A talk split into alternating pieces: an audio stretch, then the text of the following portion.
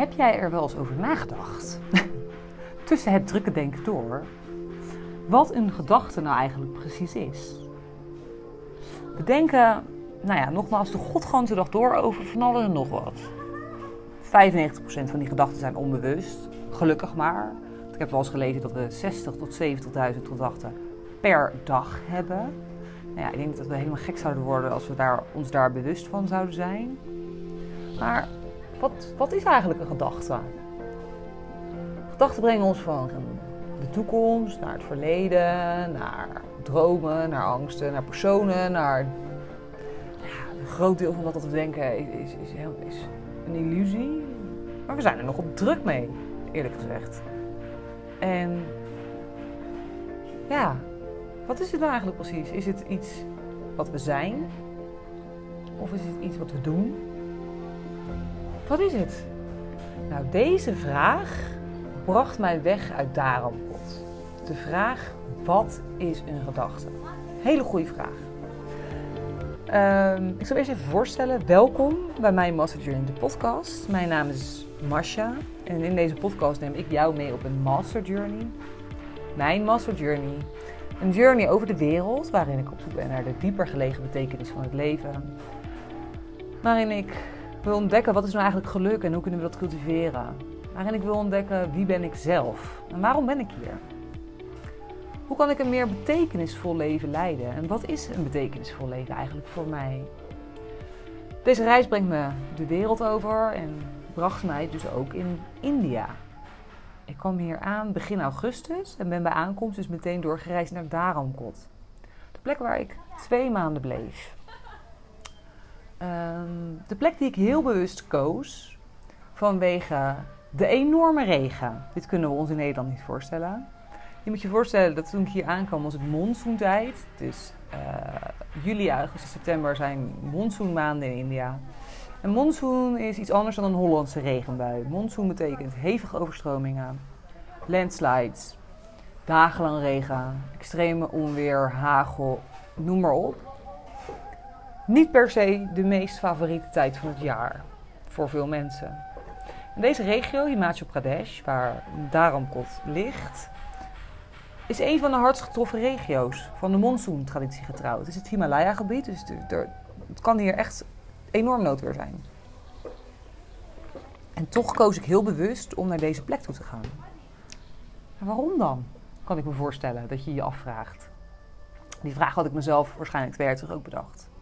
Het antwoord erop is eigenlijk heel simpel. Ik had behoefte aan de herfst en aan regen en aan naar binnen keren. Nou, daar gaat deze podcast dan ook voor een belangrijk deel over. De kracht van de herfst. Um, hoe kan je de herfst benutten? De herfst en regen en winter en de donkere maanden. Die ons dwingen letterlijk naar binnen te keren, fysiek in onze huizen. Maar hoe kan je die ook benutten voor het transformeren van je eigen leven? Um, want zoals alles in de natuur, en we vergeten het wel eens, maar wij zijn onderdeel van de natuur, dient alles een doel. Het doel van de nacht is dat we rusten en de volgende dag weer actief kunnen zijn. Het doel van de seizoenen, zoals ik het geloof, heeft een soort gelijk doel. Als we naar de natuur kijken, zien we dat, dat, dat het is een tijd van loslaten, van naar binnen keren, van stilstand. Kijk maar naar de bomen straks in, in januari, februari. Het is kaal, er gebeurt niks. Er gebeurt met, met de dieren niks. Dieren gaan in winterslaap. Het is een tijd van bezinning en berusting. Uh, stilstaan en naar binnen keren. En het is iets wat wij van nature in het Westen uh, liever niet doen. Waar we veel moeite mee hebben. Het is iets wat we bijna afgeleerd hebben. Um, terwijl het, het meest natuurlijke is wat we zo'n beetje kunnen doen. Nou, ik had dus behoefte aan zo'n tijd, na tien maanden door Azië reizen en heel veel te hebben gedaan en gezien, merkte ik dat ik moe was. Ik was moe en was toe aan met mezelf zijn. Nou, dat bracht me dus lang verhaal kort in Daaromkot, omdat ik begreep dat het een fijn hippie-achtig dorpje was, waar nog wel genoeg te beleven was, maar waarin het wel cool was. En een van de eerste dingen die ik ook voelde toen ik aankwam, was heaven. 20 graden. Ik had zelfs kippenvel. Nou, ik vond het heerlijk na al die maanden zweten en zon. En hoewel mijn ego mij toch best wel uh, steeds probeerde te verleiden met andere mooie plekken in India, voelde ik aan mijn lichaam dat ik gewoon moe was en dat ik echt behoefte had aan stilstand. En ik hoop met deze podcast jou te inspireren, omdat het in Nederland net herfst is geworden. De herfst is begonnen, het is oktober 2023 op het moment dat ik dit opneem. Om die herfst ook te benutten. Want het is nu twee maanden later. Ik ben inmiddels dus nou ja, uh, weg uit Daaramkot, zoals ik al in de intro vertelde. Uh, op zoek naar het antwoord op de vraag wat ze gedachten. Maar ik voel me totaal ander mens na twee maanden. De twee saaiste maanden van heel mijn reis, hoogstwaarschijnlijk, so far. Maar wel de, de, de, maanden met de meeste inzicht en de meeste groei. Een periode die ik niet had kunnen missen. En ik hoop je dus met deze podcast-episode, waarin ik deel wat de kracht van de herfst is en hoe ik die maanden in Daarom Kot heb doorgebracht, hoop ik jou te inspireren om de, de, komende herfst en winter in Nederland ook te benutten voor transformatie. Want nogmaals, zoals we ook in de natuur zien, zijn de maanden herfst en zijn de winter en sorry, herfst en winterseizoenen super nuttig om vervolgens in het voorjaar en zomer weer te kunnen stralen en te kunnen bloeien en te kunnen groeien en weer naar buiten te kunnen keren. Want dat is waar de zomer en de lente om draait. En, maar net zoals we naar buiten kunnen keren, we hebben het ook nodig om een tijd naar binnen te keren. Net zoals we dat in de natuur doen. En ik hoop dus met deze podcast jou, dat, jou daar op enige manier in te kunnen inspireren. Op mijn website www.master-journey.com staat ook een uitgebreider blog hierover. Ik merk dat als ik schrijf, dat, dat het vaak makkelijker is om het concreter te vertellen van wat dan eigenlijk de dingen zijn die, die, die heel erg helpend zijn in deze fase. Wat je kan doen om daar alles uit te halen. En in deze episode deel ik vooral hoe ik dat ook bij mezelf gedaan heb en wat het me opgeleverd heeft. En, uh, maar mocht je het ook willen benutten, kijk dan nogmaals op mijn website en lees het. Uh, ik denk dat het super waardevol is. En dat we deze tijd zo mooi kunnen besteden. In plaats van ons verzetten tegen de kou en donkerheid. En ja, alles wat, wat kut is, de, de, de nadelen van deze fase. Zitten er natuurlijk ook hele mooie voordelen aan. Dan kunnen we, ons zo, kunnen er zo letterlijk de vruchten van plukken straks in het voorjaar. En nou ja, überhaupt in ons hele leven. De grootste transformaties in mijn leven zijn altijd geweest in de periode herfst en winter. De afgelopen jaren zijn het voor mij altijd periodes geweest van naar binnen keren. En dat was het dus dit jaar ook. En dit jaar vroeg mijn lichaam daar heel sterk om. Uh, en mijn hele zijn eigenlijk.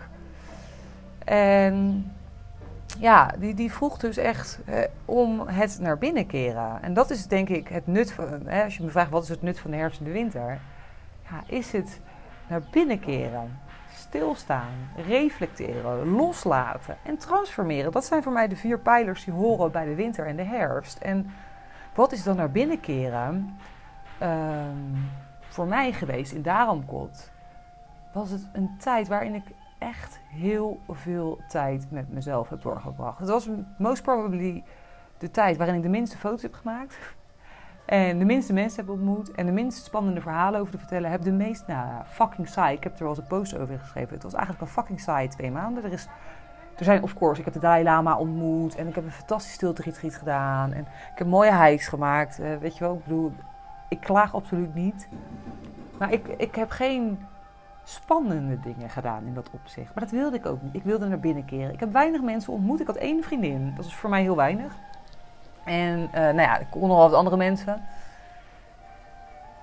Maar het was een tijd waarin ik heel veel met mezelf was. Waarin ik dus door het weer gedwongen was om soms dagenlang binnen te zitten. Waarin de wifi soms een paar dagen niet deed, mobiel internet, omdat het weer te slecht was. Waarin ik soms geen mens zag. En waarin ik me ook af en toe best alleen heb gevoeld voor het eerst in mijn hele reis.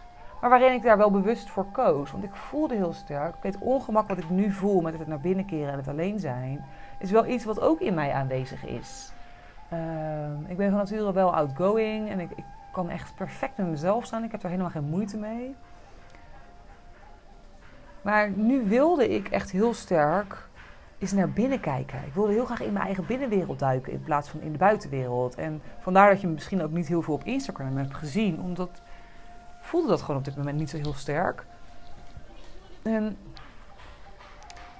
door naar binnen te keren en jezelf de vragen te stellen: wat, wat gaat er eigenlijk in me om? En hoe voel ik me eigenlijk? En op het moment dat we continu naar buiten gericht zijn en gericht zijn op de buitenwereld, ontstaat er helemaal geen tijd om, om te voelen en te ervaren wat er in onszelf speelt.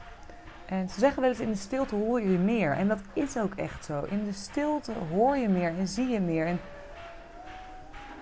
soms lijkt het dan alsof er, er komen dan dingen naar boven die misschien niet leuk zijn, of pijnlijk zijn, of moeilijk zijn, of die we liever niet van onszelf willen zien. Maar die stukken mogen we juist ook zien. Snap je? Want op het moment dat we ons bewustzijn daar ook op schijnen, in mijn geval, de momenten dat ik me best wel eenzaam voelde. En ik had zoveel opties om mensen te ontmoeten, om vriendinnen te bellen, om mijn moeder te bellen. Nee, ik heb het allemaal niet gedaan, omdat ik wist, ik moet, dit, ik moet dit zelf even doen. Ik moet hier even doorheen. Dit hoort allemaal bij het leven. En dan kan ik hier aan de andere kant van de wereld zitten en mijn hashtag Dreamlife leven. En dat doe ik ook. Maar zelfs dan is het belangrijk dat je in jezelf blijft kijken. Want het geluk komt van binnen en niet van buiten. En het is zoals we altijd maar druk zijn met de buitenwereld. Zo mogen we ook even een tijdje druk zijn met onze binnenwereld. En dat opruimen en aankijken. En wat gebeurt er, wat, wat gebeurt er eigenlijk in mij? En nou ja, dat, dat, dat stilstaan. Ik heb ook een stilte retreat gedaan in dat. Uh, uh, in deze tijd, wat ik echt wat fantastisch was, waar ik nog zoveel episodes over heb uitgeschreven. Maar nou ja, nogmaals, ik was wat meer naar binnen gericht. Ik voelde niet altijd de energie om daarover te delen, maar dat komt nog. Um, had op geen beter moment kunnen komen. En maakte ook zoveel los in mezelf. En in die stilte ontdekte ik mijn eigen gedachten mijn eigen belemmerende overtuigingen. Ik zag ineens heel helder hoe ik, ik kon mezelf heel sterk observeren. En het leek ook wel of het retreat ook in deze tijd moest plaatsvinden. Het leek wel een soort van de kers op de taart, de, de, de gemene deler van heel mijn fase in Daramkot. Van heel die herfstfase. Tien dagen stil zijn en in jezelf duiken. En ja, het maakte dat ik letterlijk stil stond. En er niks anders was om te doen dan mijn eigen mind observeren. En nou ja, ik kan me voorstellen dat niet iedereen de tijd en ruimte heeft om dit tien dagen te doen. En dat hoeft ook helemaal niet. Maar het is wel heel goed om, om af en toe bewust stil te staan en naar binnen te keren en te observeren van wat gaat er eigenlijk in me om?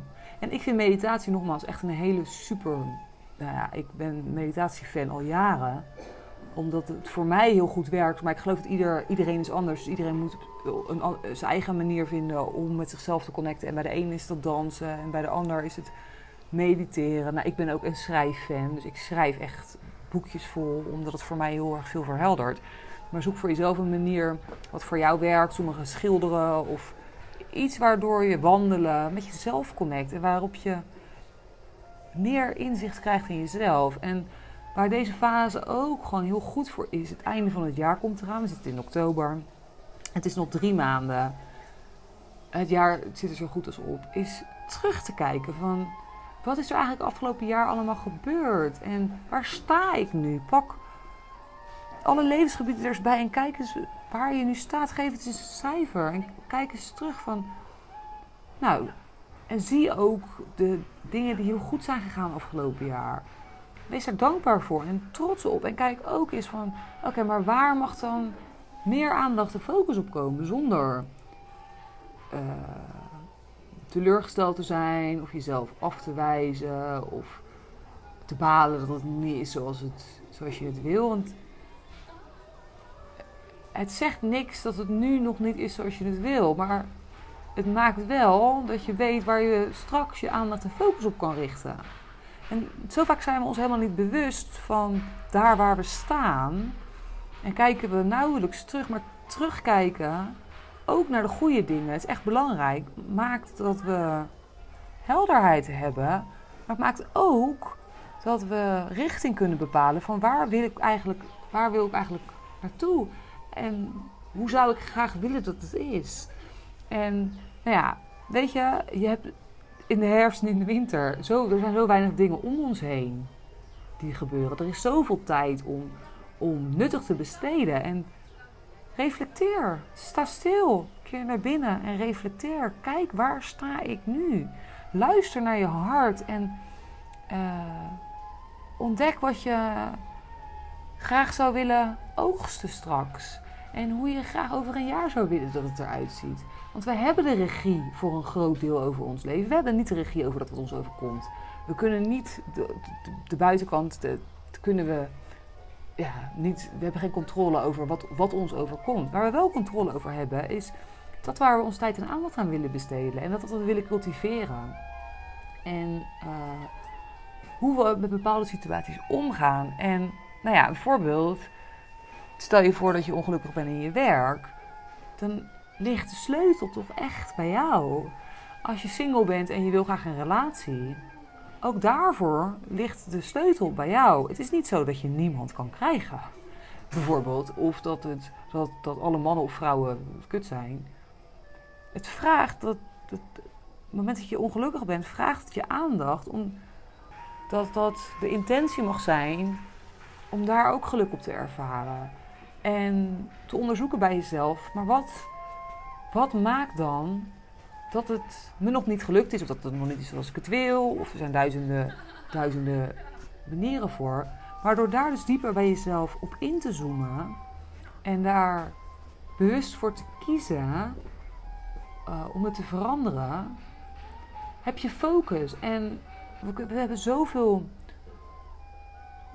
We kunnen zo de verantwoordelijkheid nemen en de regie pakken als we dat willen en de directie bepalen. En of course zullen er dingen op ons pad komen die we niet willen. En weet je, het leven, life happens on the other side ook. Maar we hebben zoveel, we kunnen zo ook zelf sturen. En nou ja, nogmaals, lang verhaal kort. Ik geloof dat, dat, dat de herfst daar perfect voor is. Dat is wat ik de afgelopen maanden gedaan heb echt weer gekeken van oké, maar waar sta ik nu? En wat mag nu mijn aandacht en energie hebben? Wat is nu echt belangrijk voor mij in deze fase van mijn leven? Wat, wat zijn de intenties? Waar wil ik me op gaan richten? Waar ben ik heel blij mee? En ook, wat mag ik loslaten? Wat past niet meer bij mij en dat wat ik werkelijk wil? En loslaten is iets wat, nou ja, typisch bij de herfst hoort, maar ook iets wat we van natuurlijk natuurlijk best wel moeilijk vinden. Uh, veel van ons in ieder geval. Uh, omdat we niet weten wat we ervoor terugkrijgen. En omdat het voelt alsof we een stukje zekerheid loslaten. Nou ja, ik snap dat. Met mijn werk ook van mijn huis als geen ander. Dat was ook heel moeilijk. Maar loslaten is nodig om ruimte te creëren voor iets nieuws. Zie het als kop. Ik heb hier een kop staan. Zie het als kop die vol zit met koffie. Nou, ik kan daar nieuwe koffie in gooien, maar het past niet. dus ik, moet, ik moet het legen eerst. Of een, een gedeelte legen om ruimte te maken voor nieuwe, warme koffie. Deze is nu koud. Zie het als een bloem die de bladeren laat vallen. En dan vervolgens volgend jaar weer nieuwe knoppen kan krijgen, kan groeien en opnieuw kan bloeien. En dit is ook bij ons. En door vast te houden aan het oude, wat een soort van gevoel van veiligheid lijkt te geven, maar dat is het niet. Want er is niks veiligs buiten onszelf. Alles verandert continu. Eh, toen ik mijn baan opzij, weet ik nog dat een van mijn redenen was, is een voorbeeld. Ik zei mijn baan op omdat ik het niet naar mijn zin had. Maar de, de hoofdreden dat ik daar werkte was omdat de directeur gewoon een fantastische vent vond en al heel lang kon. En ik weet dat ik tegen hem zei van, ja maar ik kan nu toch niet blijven werken alleen maar voor jou. Op een dag ga jij ook met pensioen en ga je ook weg. En toen zei hij van, nee joh, ik blijf hier tot mijn pensioen zitten. Ja, gewoon vier maanden nadat ik weg was, is hij ontslagen. Snap je? Dus dat wat wij zien als zekerheid is geen zekerheid. Want alles verandert. En het alles is tijdelijk. Alles. Mensen, spullen, banen, bedrijven, uh, vriendschappen. En dan bedoel ik niet mee te zeggen dat, dat het daarmee niet goed is. Maar alles verandert steeds. En we kunnen daar niet van op aan. Het enige wat we kunnen doen is kiezen voor onszelf. En die zekerheid kiezen voor dat wat wij willen. Daarvoor kiezen. Voor, voor ons eigen innerlijke geluk. En of course is het super mooi als, als de dingen. De, hè, als er de dingen die voedend zijn, willen we heel graag houden. En dat is heel mooi als dat zo is. Maar we kunnen dat niet als uitgangspunt nemen. Dat is het verkeerde. En ja, voor mij stond dus de tijd in Daarom Kot ook heel erg in het teken van loslaten. Als ik in mijn journal teruglees, dat deed ik gisteravond in bed, staat het er wel 20.000 keer in. Vriendschappen. Uh, wat wil ik daarmee?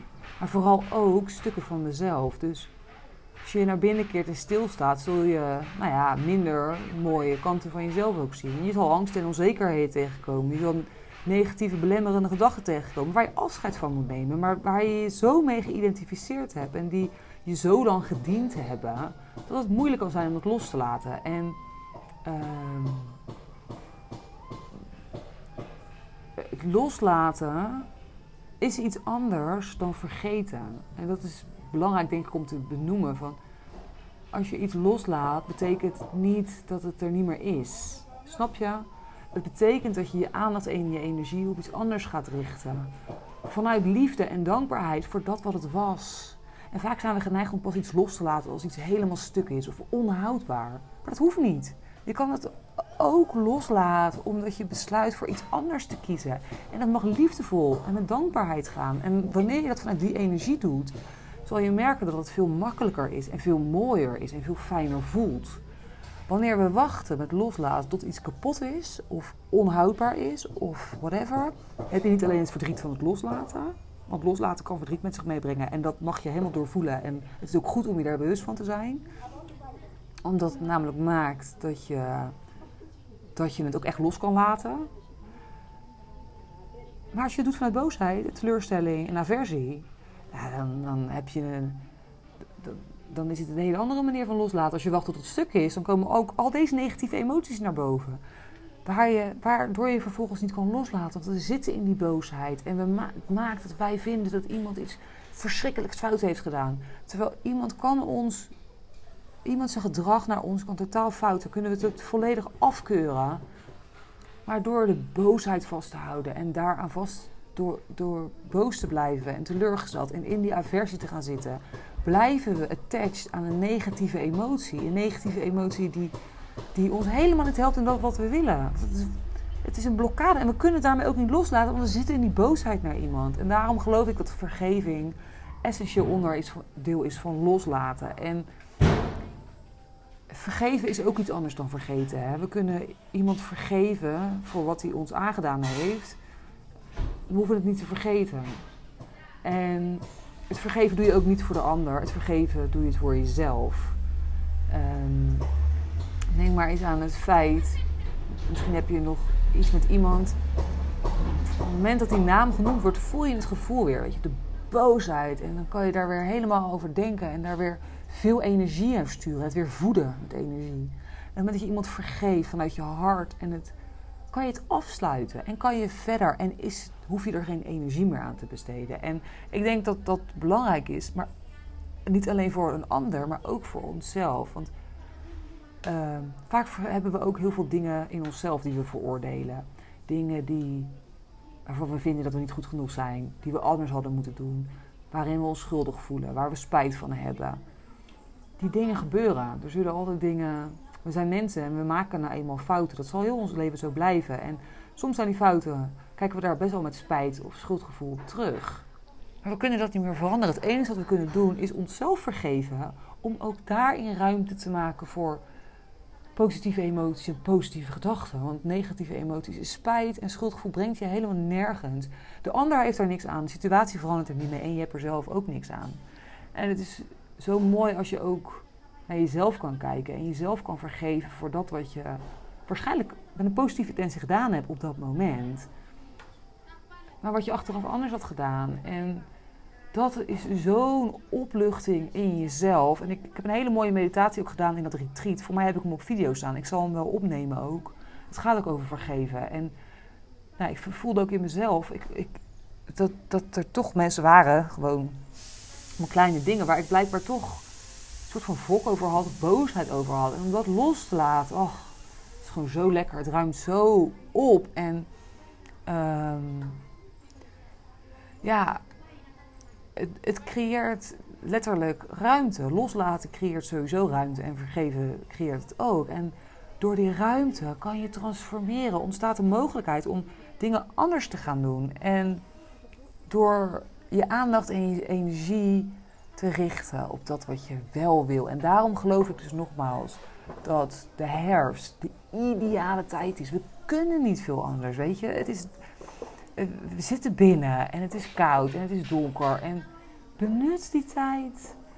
Benut het nuttig. Zorg dat je een soort van klaar bent voor dat wat je echt wil. En dat je achter je laat, we hebben straks de jaarwisseling, achter je laat waar je afscheid van wil nemen. Zodat je met een nieuwe schone lei kan beginnen. En dat je weer lekker kan stralen en shinen en je leven positieve zin verandert op bepaalde gebieden. Of, of nou ja, ik weet niet wat je wil, maar benut die tijd. En ik ga, ben weggegaan uit Daaromkot nogmaals van de afgelopen week. Uh, ziek, want ik werd zelfs ziek in Daaromkot.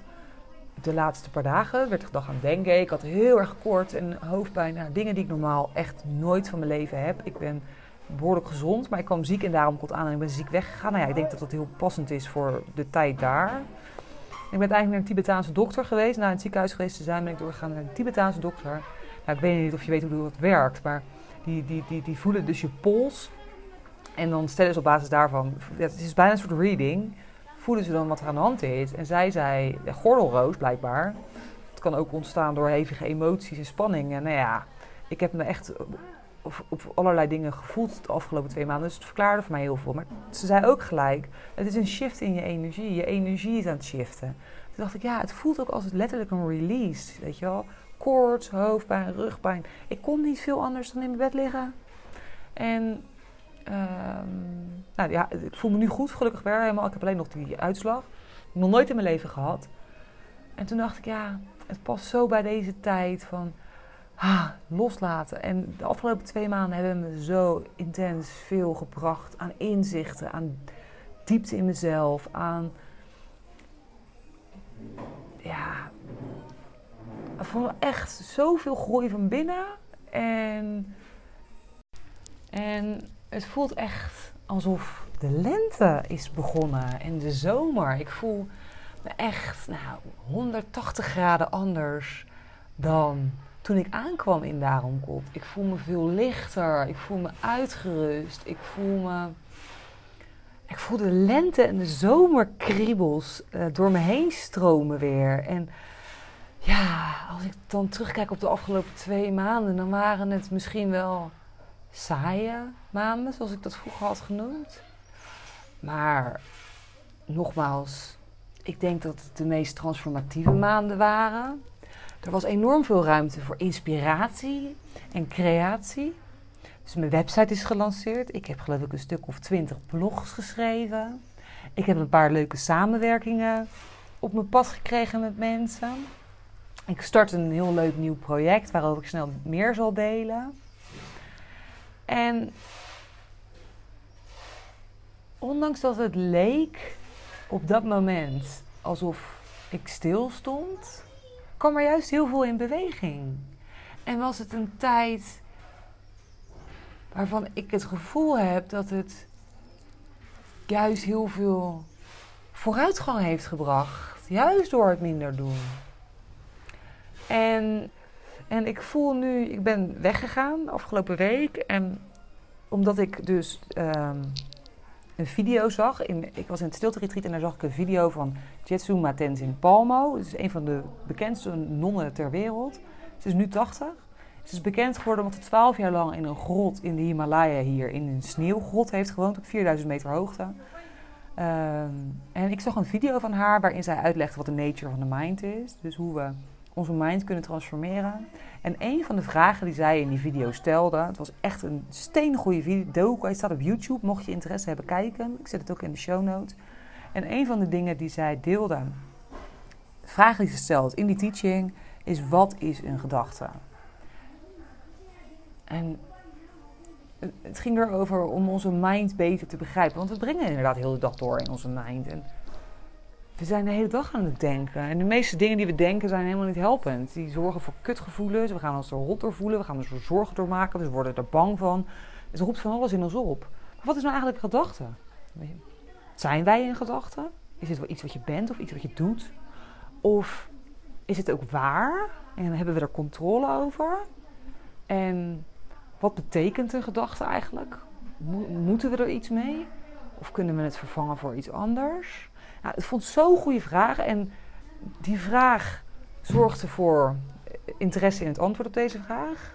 Maar zorgde er ook voor dat ik benieuwd was naar wie deze vrouw was. En toen ik haar YouTube-biografie zag uh, en haar boek las over twaalf jaar lang in die grot wonen. En begreep dat zij ook de voorvechter is geweest voor vrouwen, gendergelijkheid binnen het Tibetaans boeddhisme. Want mm, misschien weet je het misschien niet. Van origine is het boeddhisme heel erg op mannen gericht. En zij is echt een voorvechter geweest voor nou ja, vele vrouwen. Uh, na haar als Engelse vrouw, die niet uit deze cultuur komt. Ik vind het echt heel stoer. Ja, zij, ik voelde gelijk zoveel. Ik was zo geïnspireerd door haar dat ik uh, een afspraak met haar heb gemaakt. Zij heeft 20 jaar geleden of 23 jaar geleden een nonnenklooster opgericht voor nonnen. Ze is echt een hele toonaangevende vrouw. Ze heeft heel de wereld over gereisd, ze is wereldberoemd. Ze heeft 30 miljoen volgers of zo op Instagram. Echt, ze is echt wel, echt wel uh, iemand, zeg maar. Dus ik vind het super cool om nou in haar nonnenklooster te zijn. Om haar te vragen, om het antwoord op de vraag: wat is een gedachte? Door te zien wat ze hier gebouwd heeft voor 120 nonnen. Door met haar te praten over vrouwen binnen het boeddhisme en überhaupt de vrouwen, hè, de genderongelijkheid die er is. In veel religies overigens. Maar ook waarin ik haar wat vragen wil stellen over hoe wij als Westerlingen ons mind beter kunnen temmen. En zij als Westerse vrouw teacher, dus een hele grote teacher. Ik denk dat er geen betere vrouw is om dat aan, die vraag aan te stellen. Dus ik heb straks met haar een overleg. Die vraag bracht mij dus van Daramkot naar Palum, Palampus, volgens mij. De DGL Nunnery hier. Prachtig mooi, omringd door enorme bergen. Het is echt, nou, het is een cadeautje om hier te zijn. Ik ben omringd door nonnen. Misschien hoorde je ze er straks fluiten. Van alle leeftijden, tussen de 6 en de 50 wonen ze hier. Het is hier een cadeautje om te zijn. Ik ga haar straks interviewen. En uiteraard laat ik het antwoord op deze vraag: wat is een gedachte weet, eh, weten via deze podcast en via mijn blog. Maar misschien kun je voor jezelf vast eens nadenken over het feit: wat is een gedachte? Wat is het? Ben jij het? Of is het iets wat je overkomt? En in hoeverre laat je je eigenlijk leiden door je gedachten? Is het iets waar, waarvan je gelooft dat het waar is? Of is het iets wat gewoon door ons heen komt? Nou, ik denk dat het een hele mooie uh, afsluiter is van deze podcast, die alweer te lang duurt, langer duurt dan ik wilde. Dankjewel voor het luisteren. En ik deel van de week uiteraard hoe het hier is. En het antwoord op de vraag: wat is een gedachte? Ik wens je een hele fijne dag en tot heel snel. Ciao, ciao.